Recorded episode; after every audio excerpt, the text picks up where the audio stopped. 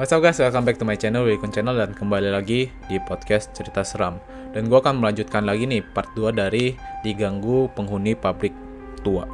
Nah, kalau kalian yang belum denger atau belum nonton video mengenai part satunya bisa langsung lihat di kolom deskripsi udah gue taruh linknya. Kemudian bisa juga langsung klik tombol di atas gue yang nonton di YouTube.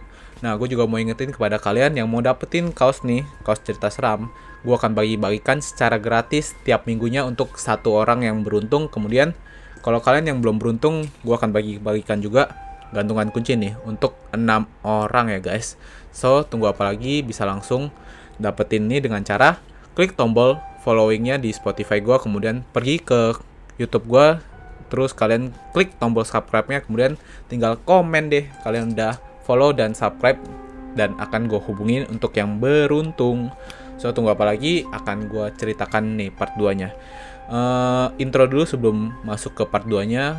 Kalau kalian yang belum ini, gue akan kasih intro singkatnya karena pada part satunya tadi kan Simple Man sempat main ke satu pabrik gula yang luasnya itu sangat besar dan dia ini pergi ke zona selatan yang di situ ada sebuah tempat yang terbengkalai karena ada kebakaran hebat Kemudian di situ juga ada kolam limbah kan.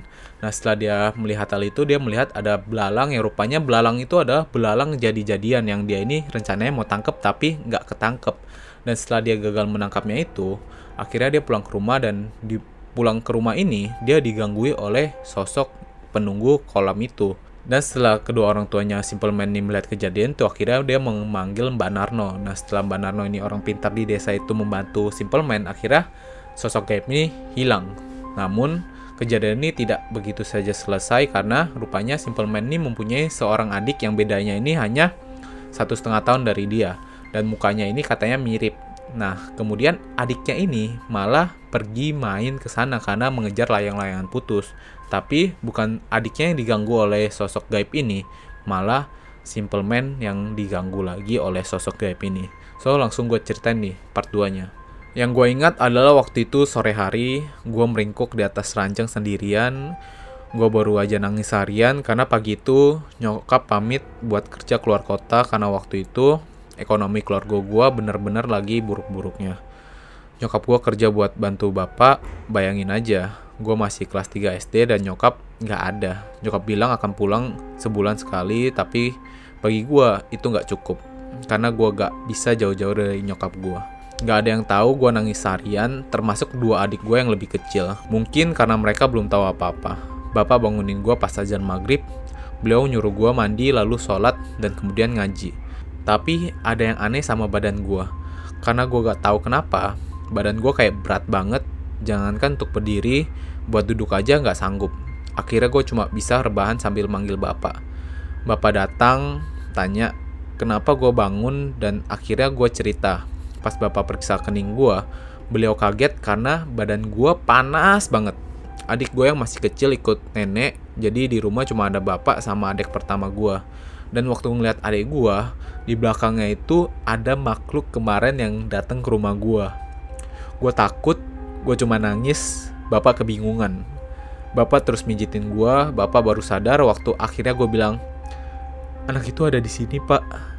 Mendengar itu, Bapak langsung pergi ke rumah Mbak Narno, dia nyuruh adek gue yang kecil jagain gue. Gak henti-hentinya makhluk itu ngelototin gue, gue udah takut sekali, adek gue gak paham apa-apa. Tapi di sela waktu itu, gue beraniin buat ngomong sama makhluk itu.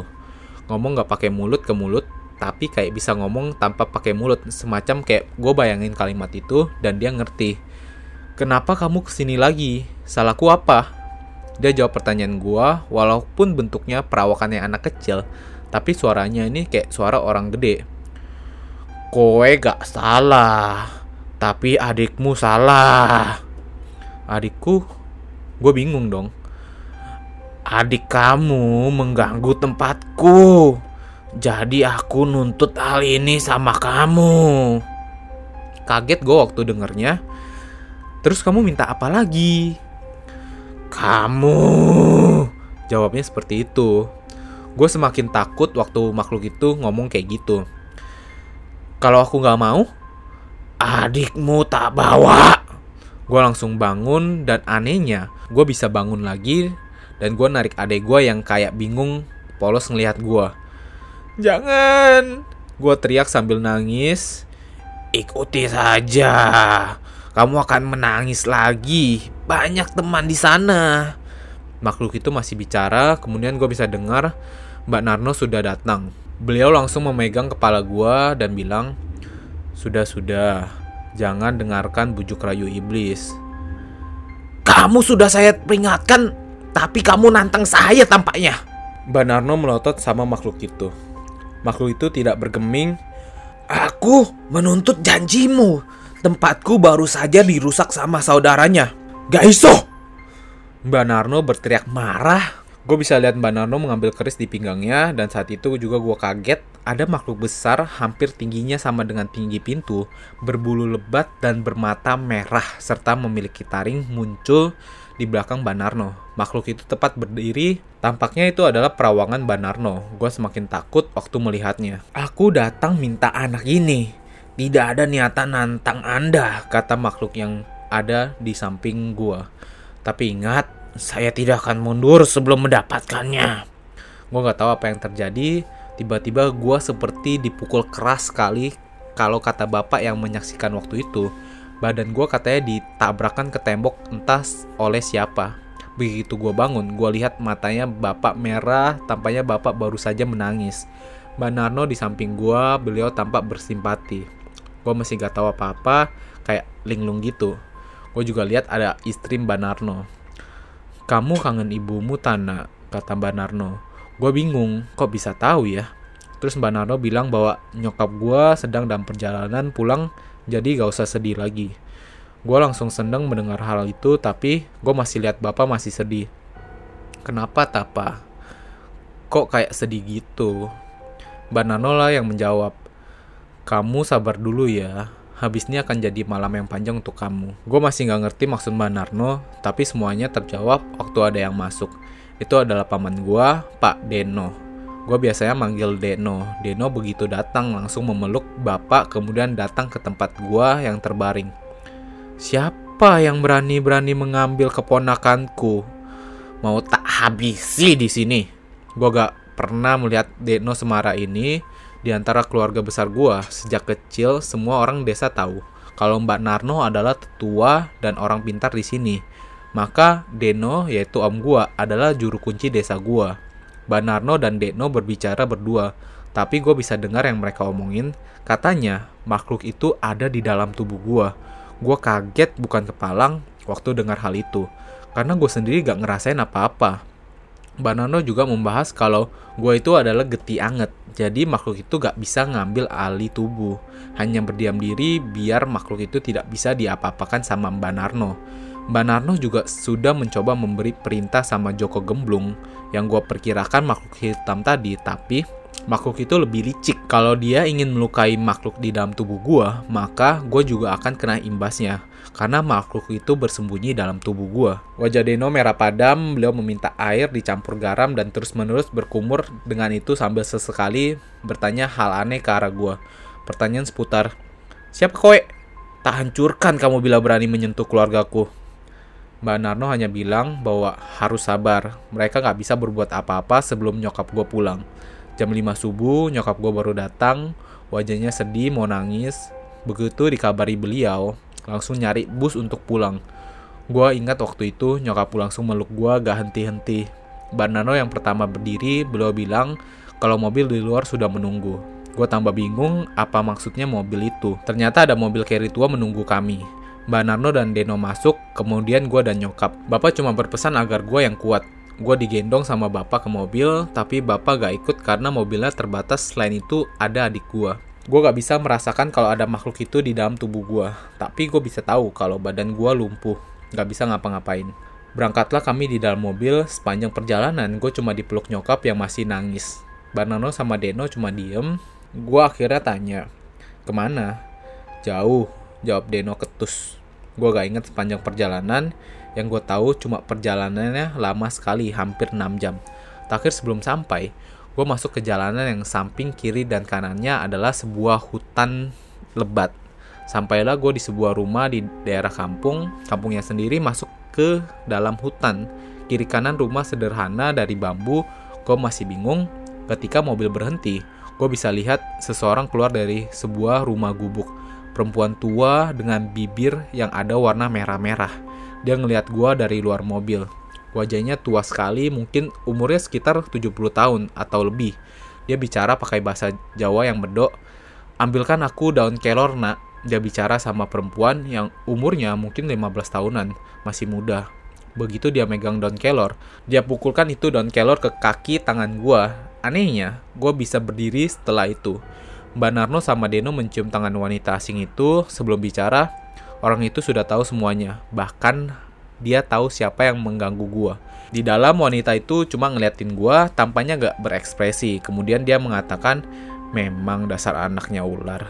Gak pernah diajar sopan santun, minta diinjak ini. Gue masih bingung, di situ gue baru tahu kalau wujud makhluk yang sebenarnya ada di dalam gue adalah seekor ular. Mbak Nano yang pertama kali bicara, gimana ini nyai? Apa dipaksa keluar ya? Gak iso, jawab wanita itu tegasnya. Ular itu licin kayak belut, apalagi anak ini darahnya hangat. Aku saja langsung tahu sekali lihat. Wanita itu kemudian melihat Deno. Kamu kok gak bilang punya keluarga yang kayak begini? Deno yang orang yang tegas tiba-tiba pucat. Uh, saya tidak berpikir sejauh ini, Nyai. Saya kira dihilangkan saja mata batinnya sudah cukup. Wanita itu mukanya merah padam dan seperti ingin marah. Kemudian dia membentak, Goblok! Harusnya kalau ingin benar-benar menghilangkan ya gak begini caranya. Setelah itu, gue dan nyokap disuruh istirahat di sebuah kamar. Sementara Mbak Narno, Deno, dan wanita tua itu pergi. Sore menjelang maghrib, gue dibangunkan nyokap, diajak makan. Kemudian balik ke kamar, di situ gue baru dikasih tahu kalau nama wanita yang membantu gue tadi adalah Nyai Asi. Beliau bukan dukun, hanya seorang biasa tapi sering dimintai tolong oleh orang lain. Kabarnya beliau ini sakti. Nyokap tanya kapan Mbak Narno, Deno, dan Nyai Asi kembali. Perempuan itu hanya bilang, mungkin malam. Gue gak tahu ke mana mereka pergi. Perempuan itu tampak mempersiapkan sesuatu kayak semacam air yang diperas entah dengan daun-daun apa. Ketika dia menghampiri gue, perempuan itu bilang, ini untuk menghangatkan badan. Airnya keruh ketika diminum rasanya pahit nyaris kayak jamu. Setelah menunggu lama, akhirnya gue ketiduran. Gue kaget waktu nyokap bangunin. Di ruang tamu, Mbak Narno sudah menunggu. Beliau menggandeng tangan gue dan nyokap disuruh tinggal di sini. Ketika gue keluar, gue bisa lihat Deno, Nyai Asi, dan seorang lagi, lelaki berjanggut putih. Wajah lelaki ini mirip lelaki tua pada umumnya. Hanya saja, Tampaknya beliau ramah tidak seperti Nyai Asi yang cemberut. Mereka ngajak gue jalan-jalan malam. Banano di kanan gue sama Deno, di samping kiri gue ada lelaki tua itu dengan Nyai Asi. Tidak ada percakapan apa pun, jalan yang gue tempuh banyak pohon-pohon besar, dan jujur, gue waktu itu sangat takut. Karena kayak sedang diawasin. Terus tiba-tiba lelaki tua itu bilang, tidak apa-apa, ada saya di sini. Nyai Asi hanya mengatakan, kalau nyaris semua makhluk di sini membenci gua, lebih tepatnya apa yang gua bawa di dalam tubuh gua ini. Nah, tapi karena gua gak bisa lihat apa-apa, jadi gue cuma bisa merasakan. Lama berjalan, akhirnya gue sampai di pendopo, kayak semacam rumah tapi hanya satu ruangan. Harumnya wangi dan ketika gue masuk, gue pusing sekali nyaris pingsan. Tapi Nyai Asi masukin benda yang biasa dia gigit di mulutnya. Awalnya gue sangat jijik, tapi tiba-tiba ketika gue makan benda asing itu rasanya tuh seperti pahit dan Nyai Asi hanya bilang gigit saja itu. Nah setelah gue menggigit benda itu, gue seperti tersadar dan tidak ingin pingsan lagi. Di dalam ruangan itu, cuma ada tempat tidur di tengah. Gue disuruh rebahan tidur. Banarno duduk bersila, sementara Deno hanya berdiri di sisi lain. Nyai Asi dan lelaki asing itu mengawasi gue di pinggir. Setelah semua pintu dan jendela ditutup, gue bisa mencium aroma bunga yang menyengat. Pertama, Buka mata batine, kata lelaki itu. Nyai Asia hanya memandangi gue tanpa ekspresi, sementara lelaki itu nyentuh mata gue. Dia nyuruh gue merem dan gue nurut aja. Gue gak bisa lihat apa-apa, cuma denger suara Mbak Narno dan Deno komat kamit. Pelan kepala gue kayak ditekan-tekan dan sakit. Dan gue sampai akhirnya teriak, kayak kepala gue nih akhirnya rasanya kayak diinjak-injak orang gitu. Padahal itu cuma tangan lelaki itu yang nempel di mata gue. Setelah gue teriak-teriak kencang dan akhirnya gue menangis, akhirnya pencetan itu dilepaskan oleh lelaki tua ini. Ruang yang awalnya cuma diisi empat orang, tiba-tiba jadi rame. Gue lihat makhluk yang wujudnya aneh-aneh. Ada yang kepalanya mirip sapi, sampai ada yang nggak punya wajah. Gue merem lagi, tetapi lelaki itu ngomong, kalau mereka ke sini gara-gara apa yang gue bawa. Selanjutnya lelaki itu menjelaskan, dia bakal pergi dari tempat ini dengan yang lain, ninggalin gue di sini sendirian sama makhluk-makhluk itu. Gue nangis kenceng dan bener-bener mereka ini pergi ninggalin gue sendirian di ruangan itu. Gue yang mohon-mohon sama Mbak Narno dan Deno sama sekali nggak digubris. Mereka cuma meluk gue terus pergi gitu aja nutup pintu. Di tempat itu gue cuma meringkuk nutupin wajah pakai lutut, gak bisa gue bayangin lagi kejadian waktu itu. Sampai sekarang gue masih lemes kalau inget kejadian itu. Tapi anehnya, gue gak diapa-apain. Gue cuma dipelototin doang malam itu. Lama gue di sana hampir sepanjang malam, kalau singet gue. Sampai gue kaget waktu ada gedor-gedor jendela sama pintu. Keras banget suaranya. Suara ini bikin gue teriak-teriak nangis dan terakhir yang gue ingat. Gue liat Banarno dan Neno megangin tangan gue dan kaki gue. Sementara Nyai Asi megangin kepala gue. Badan gue, uh, udah nggak karuan. Tempat itu udah sepi lagi, tapi sakit sekali badan gue kayak ada ribuan makhluk yang ada di dalam tubuh gue. Gue cuma denger Nyai Asi bilang, tahan ngertahan. Rupanya semua makhluk itu baru saja dikumpulkan sama Nyai Asi, Deno, sama Mbak Narno. Mereka dikumpulin di sini buat masukin ke dalam tubuh gue. Iya, tubuh gue masih kecil ini dimasukin sama semua makhluk tadi.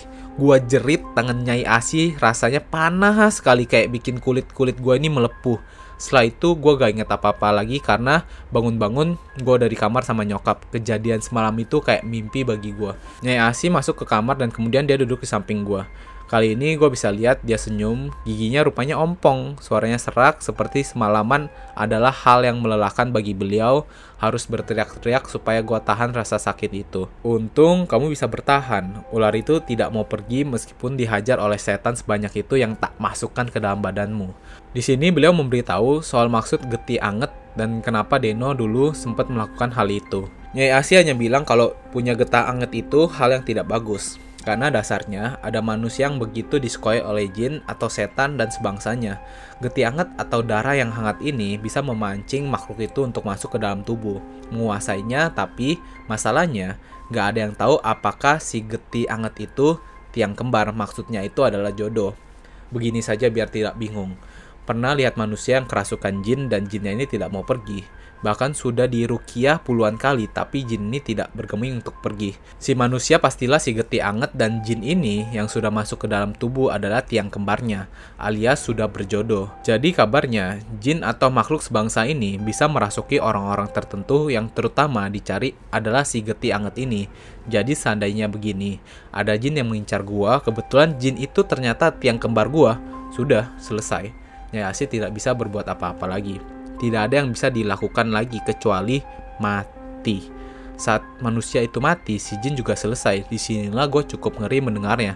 Nyai Asi bercerita, pernah ada kasus seorang wanita tua, mungkin umurnya sekitar 40-an, dan dia adalah geti anget. Dia diincar oleh seseorang yang kebetulan tahu bila si wanita adalah geti anget ada sebuah benda yang sengaja ditinggalkan di rumah wanita ini. Ketika dibuka, jin itu langsung masuk ke dalam tubuhnya. Suaranya berubah dan kerjanya setiap hari hanya merancau. Keluarga ketakutan, mereka bahkan mengadakan pengajian rutin dan memanggil orang pintar untuk merukianya.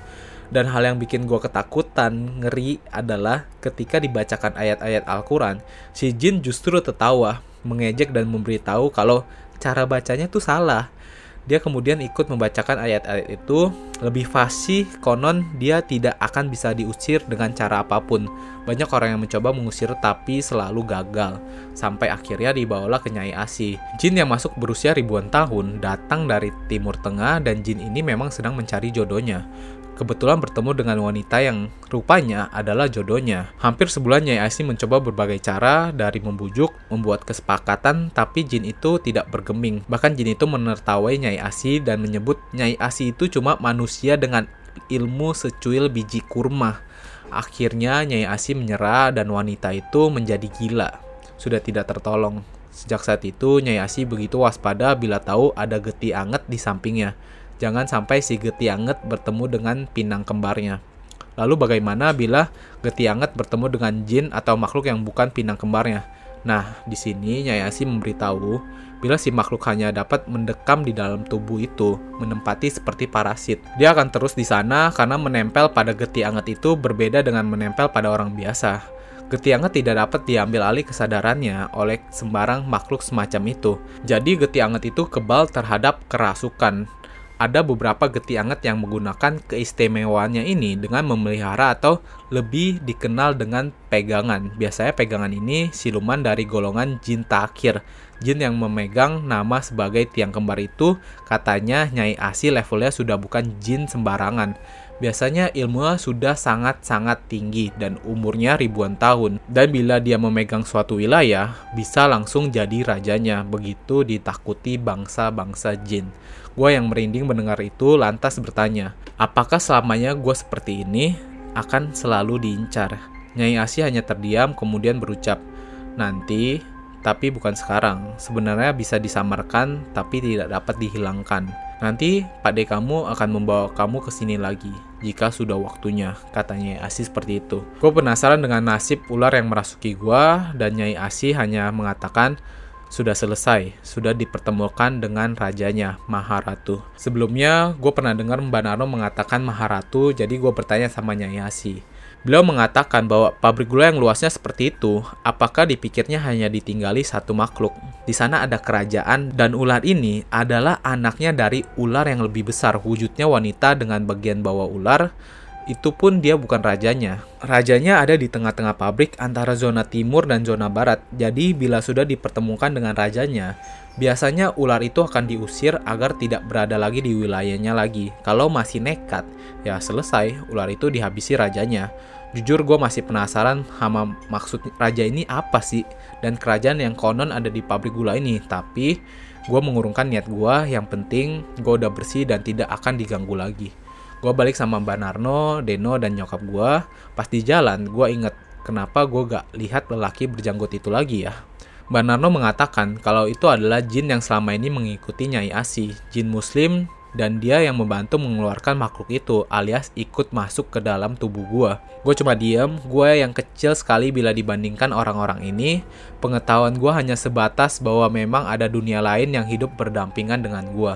Selama ini ada dunia yang gak kita ketahui rupanya. Begitu sampai di rumah, adek gue dikasih tahu bapak untuk tidak lagi bermain di dekat pabrik itu termasuk gue. Nyokap gak jadi kerja dan akhirnya tetap tinggal sama gue. Tapi semenjak saat itu, gue jadi bisa ngerasain hawa keberadaan mereka. Gue sangat sensitif terhadap hal seperti itu. Terakhir, gue ketemu Enda suatu hari dan dia bilang waktu lewat rumah gue. Dia lihat dari jauh ada wanita bertubuh ular ngelihat ke rumah gue dari jauh.